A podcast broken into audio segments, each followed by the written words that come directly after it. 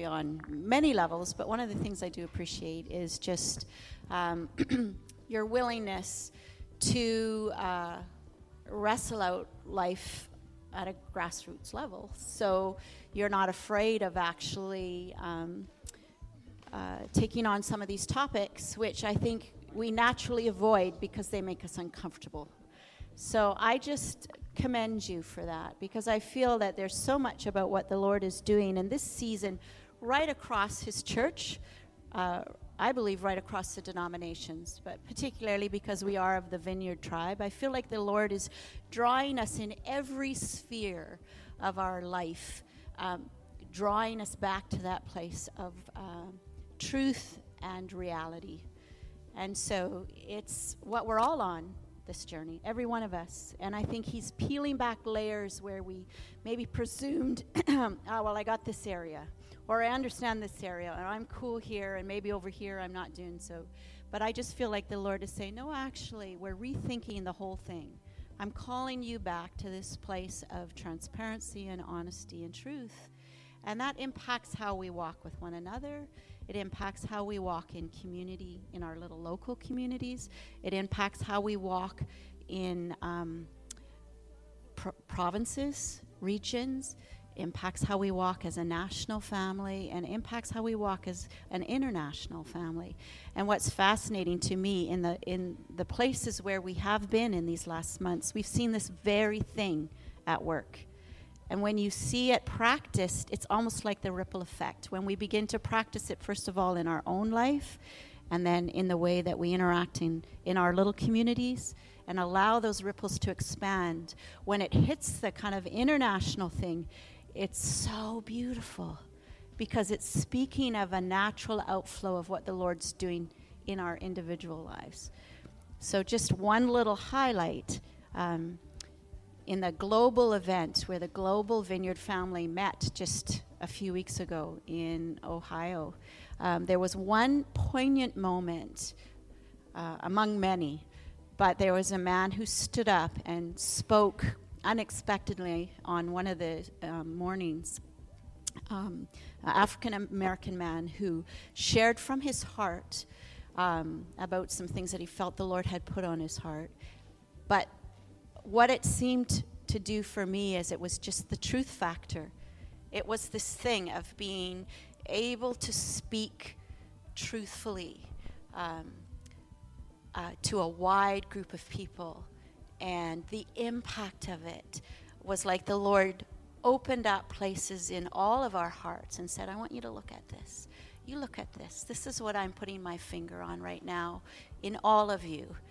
And then, as a result of this man's obedience and being willing to actually share from this vulnerable, real place of, of truth and not covering or pretending something is when it's not, um, it allowed for incredible truth right across the board. And people went up on stage and owned injustice issues in their people um, from different countries in a way that it wasn't a token reconciliation meeting where everybody's, oh, yes, we love each other. We're, it was so much deeper because it was about this whole journey that we're all on.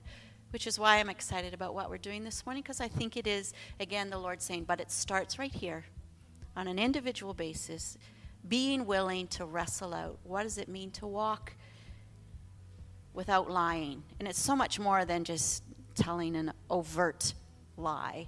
It's about a way of thinking and a way of practicing life that um, that cushions us so that we don't have to face certain things. So I just think it's a great uh, discussion. I'm really pleased with your willingness to go there. Steve. All right. So, Father, thank you for both uh, David and Anita today. Thank you for the privilege we have uh, to be led by them at a national level and for the wisdom that you've um, built into their lives, into their hearts over the years, and integrity. Lord, we give this time to you and um, pray that it would honor you and that you would help us to respond in our hearts to what you're saying to us this morning.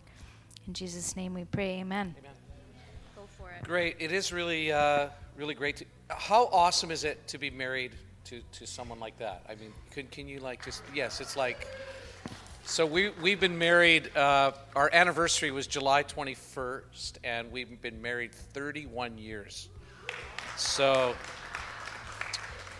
we come from a, no, I was going to say, no, I won't say that. My wife's less. I was going to say we actually look this good. We got married at 12, but uh, it was like, uh, was legal where we came from. No, I'm just kidding. Oh, yeah, learning to live without lying. I am demonstrating the, I am the anti anointing. Like, if, if there's, um, so it is uh, really great to be here. I just so desperately don't want to let go of this coffee. I was to, like, I was going. I can do it like this. I was to just sit, but I'm gonna. I'm gonna stand. Is that all right? Um, it is great to be here. We've been here with your community a few different times over the years, but this is the first time in this place. This is pretty cool. Um, actually, I really like it. Is it Anglican? Yeah, Anglican. I don't know if you know architecturally, uh, you can tell an Anglican church most times because uh, they use a wood wooden ceiling. If you go all over Europe, uh, UK, different parts of the world, Anglican communities will predominantly uh, use the use the wood, which I think is kind of cool. Kind of sets it apart from. Man, look at you. This is like. Wow, I feel like I'm set up here. But uh, so it is. Um, it is really great to be here. Um, and this topic is very, very interesting.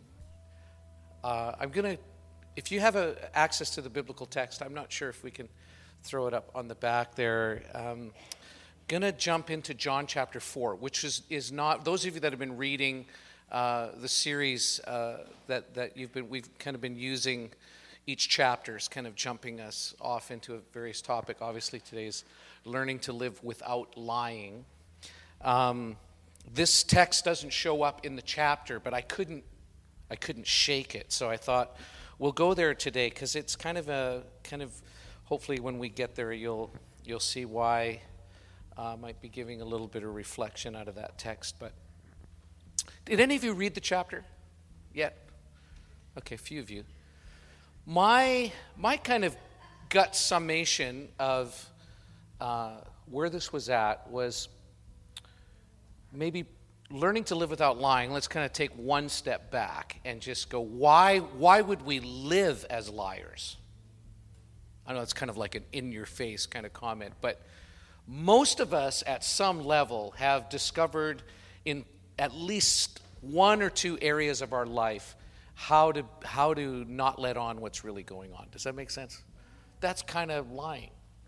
Um, maybe another way to define lying would be uh, this, this concept of, of deception, uh, which is a little trickier, right? But that's basically at the essence of, of what it means to be lying. You just, and you can find all kinds of good reasons to lie. Uh, but as I sort of drilled down and, and let the chapter percolate a little bit, I must confess I didn't read it word like for word kind of scanned and then got my wife who's a speed reader to kind of do it as well and kind of give me her little shots of, of what she was seeing. But where it was coming down to um,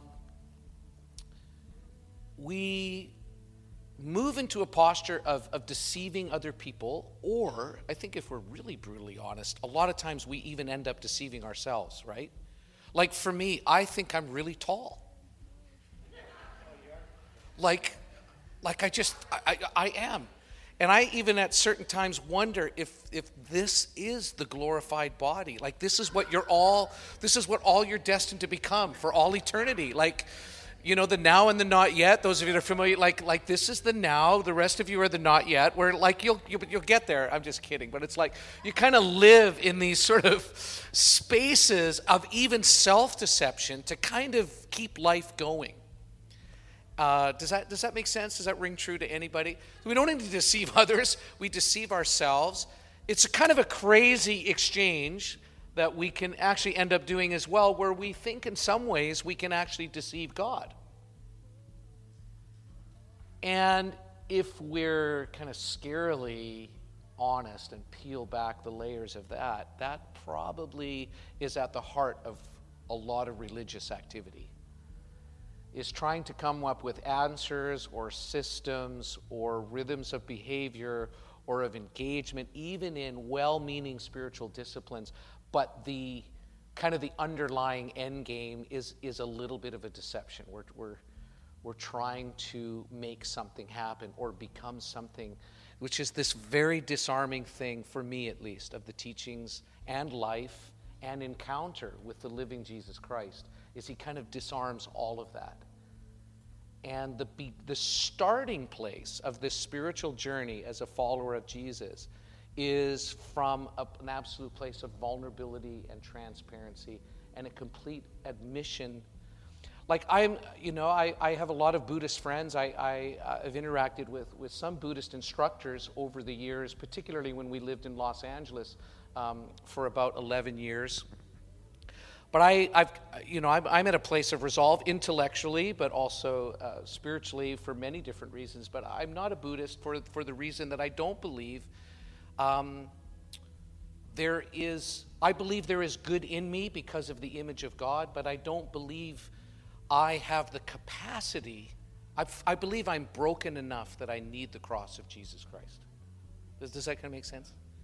So, the whole beginning place of, of a journey of becoming a follower of Jesus, um, whether we realize it or not, and the crazy thing is, a lot of times, the beauty and grace of following Jesus is the further along you go in this journey, you realize more and more and more how much you didn't know and how much you realize you had no idea what you were saying yes to when you surrendered your life to Him. Does that kind of ring true?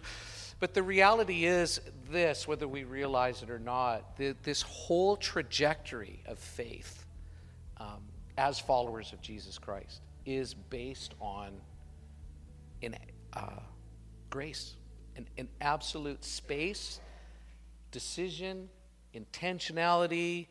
Uh, sometimes it's very emotional, sometimes it's very intellectual. It can come in all sorts of different ways. Sometimes it's out of an incredible place of desperation when an, an, aspect of addictions or something has driven us right to the end of ourselves, or, or it can be a place of incredible revelation where, you know, maybe things are actually not that bad in a sense, but that, that sort of resonating hunger and recognition of a hollowness uh, causes us to, to turn our lives to Jesus. However, we've come, there is that moment of surrender, there is that moment of absolute trust where you go, I can't hide anymore. I just can't hide anymore. And I think the whole trajectory, that I love, I love this title, Learning to Live Without Lying, I think is, is a constant, lifelong thing. Um, the chapter, at least as I understood it, in, in, in the, what is the book again? The Beautiful, uh, beautiful Life. Beautiful Life, yes. Um, is we, we come into this space of deception for a couple reasons. One is we think we need we won't survive if we don't go there. Whether that's evasion of, of taxes, you know, I just won't be able to make ends meet. Like, I, I just, you know, and we can find a little space of gray, a little space of deception, a little space of whatever. We, we kind of find that zone because or or it's it's just going to all be over.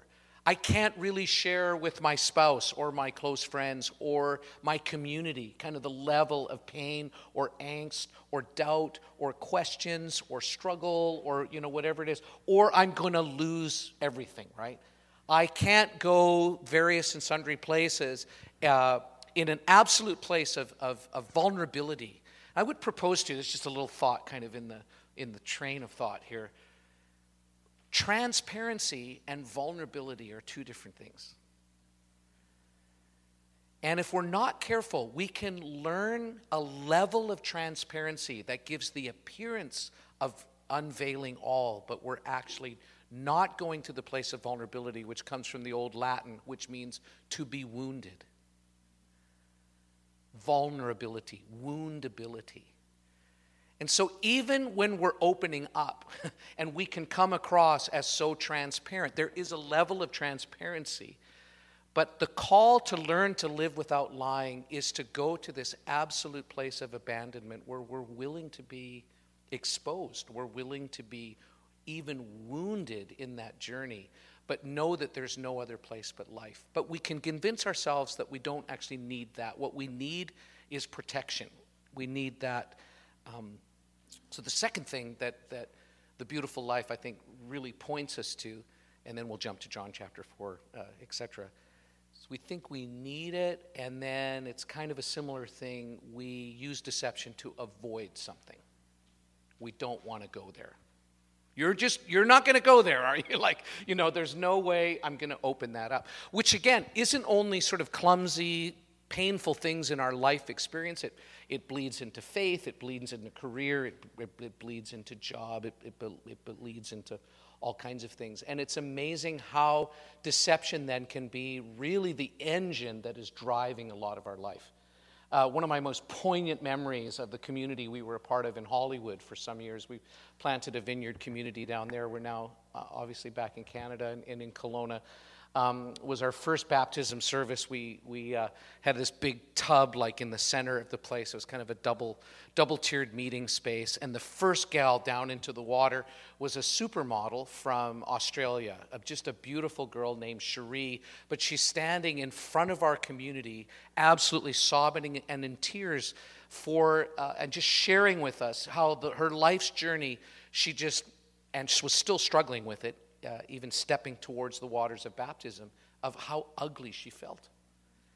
And what drove her to the top, I mean the top tier, it's a very small percentile of human beings on the planet that get to the level of modeling that she was at. What drove her to that place was out of a sense of her own ugliness. That's why she was driven to the top of an industry built on beauty, or a, a, a version of beauty, which can be quite ugly, obviously. Does that make sense? And so it was so strange. What you see is not what you got. And when she chose to go to this place of absolute vulnerability, in fact, I think she stepped away from her career. We had another gal uh, in our community in the modeling world that had just come to an absolute point of crisis. Sweet girl named uh, Kim Biddle, who's actually now uh, developed an organization called Saving Innocence, and she's given her whole life to releasing kids out of the sex trade and stuff, not internationally, but on U.S. soil, uh, domestic uh, human trafficking in the United States of America. I'm not sure about the Canadian stats, but on U.S. soil, that's the number one growing crime in America because they've kind of uh, clamped down so hard on drugs and you know that sort of a thing. Of course, there's still a lot of drug dealing and, and drug abuse and stuff, but it's way easier to move into sex trafficking with young men and women uh, because the laws haven't caught up yet. It's easier to be released uh, in the court systems in the United States as a, as a young girl from Thailand or, or other parts of the world than it is to be a young boy uh, in the United States of America because you're, you're arrested as a prostitute. Even, at, even in minor, isn't that kind of weird?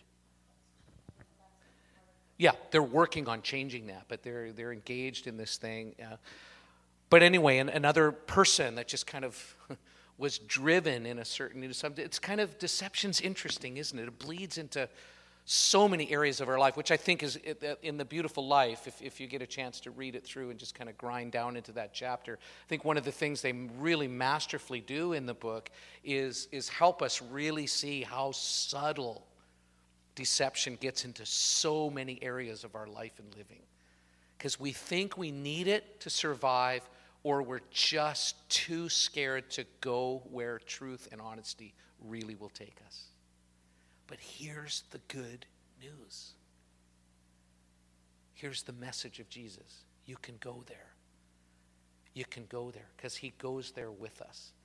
And this is his whole life message to us in some ways. The beauty of Jesus for me, and it's becoming more and more real. I think the more we disengage from a life of deception, even within Christian community is where we begin to realize where we think it's all about escaping, Jesus keeps showing us again and again and lives it out, even in his resurrected state, where it's all about going in even deeper. even deeper into the human story, into the human condition. This is the powerful phrase, uh, term that we use in, in theology called incarnation. You're familiar with that word. I'm can just tell by your communion, you probably talk about that a lot. What does it mean to be incarnational? What does it mean? What does it actually mean to go deeper into what it means to be human? Isn't that amazing? Spirituality is actually about becoming more human. Isn't that a, that's amazing to me? It's not about finding the big escape hatch or the silver bullet or the little button or the worship CD or the conference or the teaching or the set of, you know, instructions or something that's just going to solve everything. In fact, it's sometimes the invitation deeper even into mystery and questions, but you, you, you must become more transparent and vulnerable or you can't go there. Does that make sense? I was at a gathering a few months ago. It's actually uh, uh, hosted by Vineyard Communities. Got to get you down there for sure. Um, it's called the Society of Vineyard Scholars. A dear friend of mine, Caleb Maskell, who's just about completed his dissertation now in, in doctoral studies in history. Uh, Cornel West is his uh, advisor and uh, he's facilitated a, a, space in the vineyards. I think Gordy, Gordy's been down there, uh, society. Yeah, now I know this is a total rabbit trail. This is the craziest church. I love this church so much. Like, who else is like on sabbatical and you just you come to your own church when you're on sabbatical like that? That is awesome. I know you're getting to the end of it, but I think that's like great. Most pastors are like, man, I'm going on sabbatical. I'm, I'm just like staying away. Like I'm getting away from my community. But here you guys are. I think that's amazing. Anyway, it's great to see Gordy and Kathleen here. Yeah, give them a cheer. That'd be great. But this whole uh, the Society of Vineyard Scholars, I don't know if you're familiar with the name uh, Hauerwas, Stanley Hauerwas, who's a uh, quite a significant theologian uh, in the North American scene and known internationally. He actually ended up on the cover of Time magazine eons ago. He's quite an old, crusty codger right now. But he got up and uh, just a brilliant, brilliant theologian. He's got all this knowledge, everything. Where in this one session, where you know you, you kind of grind down and get into a lot of questions and uh, interaction and someone grabbed the microphone and, and asked this question about, you know, if you could just sum, it's kind of like a Jesus question. If you could sum up the law and the prophets, you know, what would it be, sort of a thing. And, and uh, Voss just kind of stood there for a minute, this old, seasoned, grizzled theologian who's been knocked around in the life of the church for decades and uh, just amazing man, advocate of justice, has a clear, deep understanding of the work of Jesus Christ in, in regards to liberation and freedom in, in, in a way that uh, I haven't heard from, from a lot of people. And they said, you know, if you could just, you know, what would be the key? Like as we pursue justice, we pursue community, we all this stuff. And he just kind of thought, and he just gave this simple little answer that just rocked the whole room. And I've been thinking about it ever since. And it was interesting, landed on this topic today. He just looked at everybody and he said, don't lie. That was it. That was his summation of what it means to follow Jesus into community, into our neighborhoods, into social engagement, into learning life together, into discipleship, into wrestling with the biblical text, into you know all all the various ways that our faith expresses itself, impacting our lives, raising our children, you know, engaged with our spouses. How do we walk in close relationships? How would you sum it up, Hauerwas? And he just goes, Don't lie. Don't lie. So, Holy Spirit, I'm just going to just go a couple more minutes, but just grab us right now. Just hold our attention just for a moment here. Jesus called you the Spirit of truth, and that you would lead us and guide us into truth. What's that mean? What's it mean for my mind? What's it mean for my body? What does it mean for my relationships? What does it mean for my children, my friends? What does it mean for this neighborhood? What's it mean for East Van, Lord? What's it look like to be led into truth? How do we be a community that doesn't lie? How do we engage with our worship? How is our what's our liturgy look like? What's our What's it look like to have no deception in that?